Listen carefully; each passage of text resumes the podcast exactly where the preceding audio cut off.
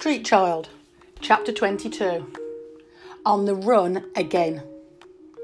Far away behind him, Jim could hear the beating of the drums and the blare of the trumpets and trombones, the roar of the crowd. When he paused to look around, he could see the glow of the huge tent and the dark shapes of the caravans parked round the edges of the field. He could just make out which one was Giuglini's. He turned away again and ran until he could run no more. He reached a barn near a farmhouse. The door was open. He crept in and curled himself up in a pile of straw. His last thoughts as sleep overtook him were of something that Shrimps had said long ago. I'd rather sleep in a barn full of rats, and I've done that a time or two. Jim listened to the scurryings around him. Well, he thought.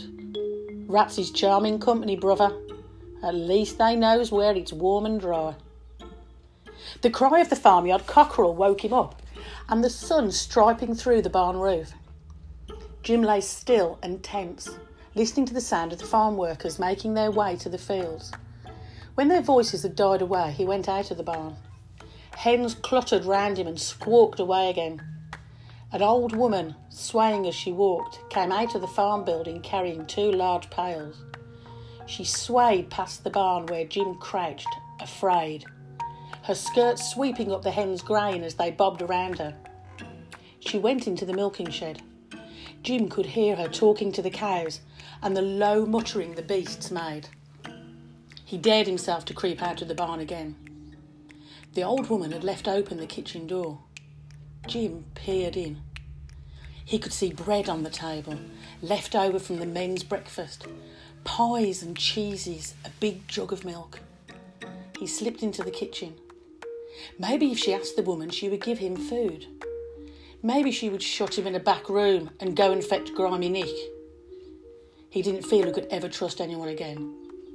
He glanced round the yard and sneaked into the kitchen, stuffing as much food as he could into his mouth, cramming his pockets till they bulged. He heard a creak on the stair, swigged from the jug, and grabbed one last desperate handful of cheese, and turned to see a girl on the middle step, her hand to her mouth. He dropped the jug and ran. The girl followed him, shouting, the jug clattering still on the flagged floor. The old woman hurried out of her milking shed and all the farm dogs barked. Jim was away like a hare before a hound, streaking up to the lane. He had no idea now where he was. The river was a long way away, and he could no longer see any signs of villages. A stagecoach rumbled past, and he flung himself into the trees, turning his face from the dust and the staring eyes of the passengers. What if one of them was Grimy Nick, glittering with revenge. He limped steadily on. His leg hurt a lot now. He passed a family of beggars, trudging in their bare feet, bundles on their backs. At least you don't have to carry anything, he said to himself.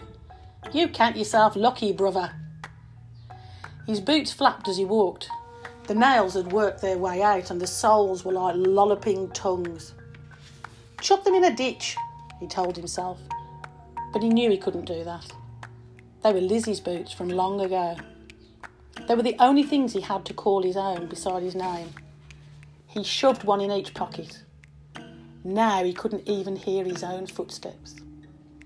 Every now and again, a lapwing squeaked in a ploughed field, or a small animal rustled the hedgerow leaves, startling him. He seemed to be walking forever along the silent lanes, with the huge grey sky arching over him. He was tense with listening. He imagined he saw grimy Nick lurking behind every tree, his shadow flittering every time he turned round, his thin, mocking whistle piercing through every bird song. Keep going, brother, he urged himself. This must lead somewhere. At last he came to a signpost. It was a magic thing, he felt that.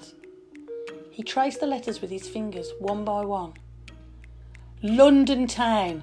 It has to be, he said. You're going home, he whispered. Rosie lives in London town, Jim. Home. He ate some food under his magic signpost and set off again, faster this time. The sun was setting low and red across the fields, but the air was becoming hazier and sootier. London was near. He knew it was.